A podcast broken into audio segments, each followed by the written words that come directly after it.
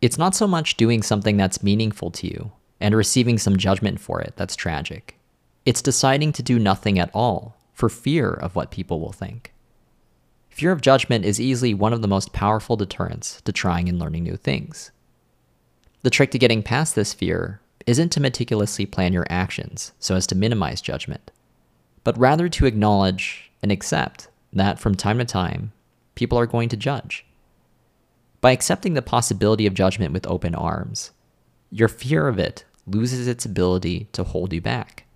You're more able to say what you need to say and do what you need to do. The reality is, if you fail, you learn. If you succeed, it will be in part because of what you have learned.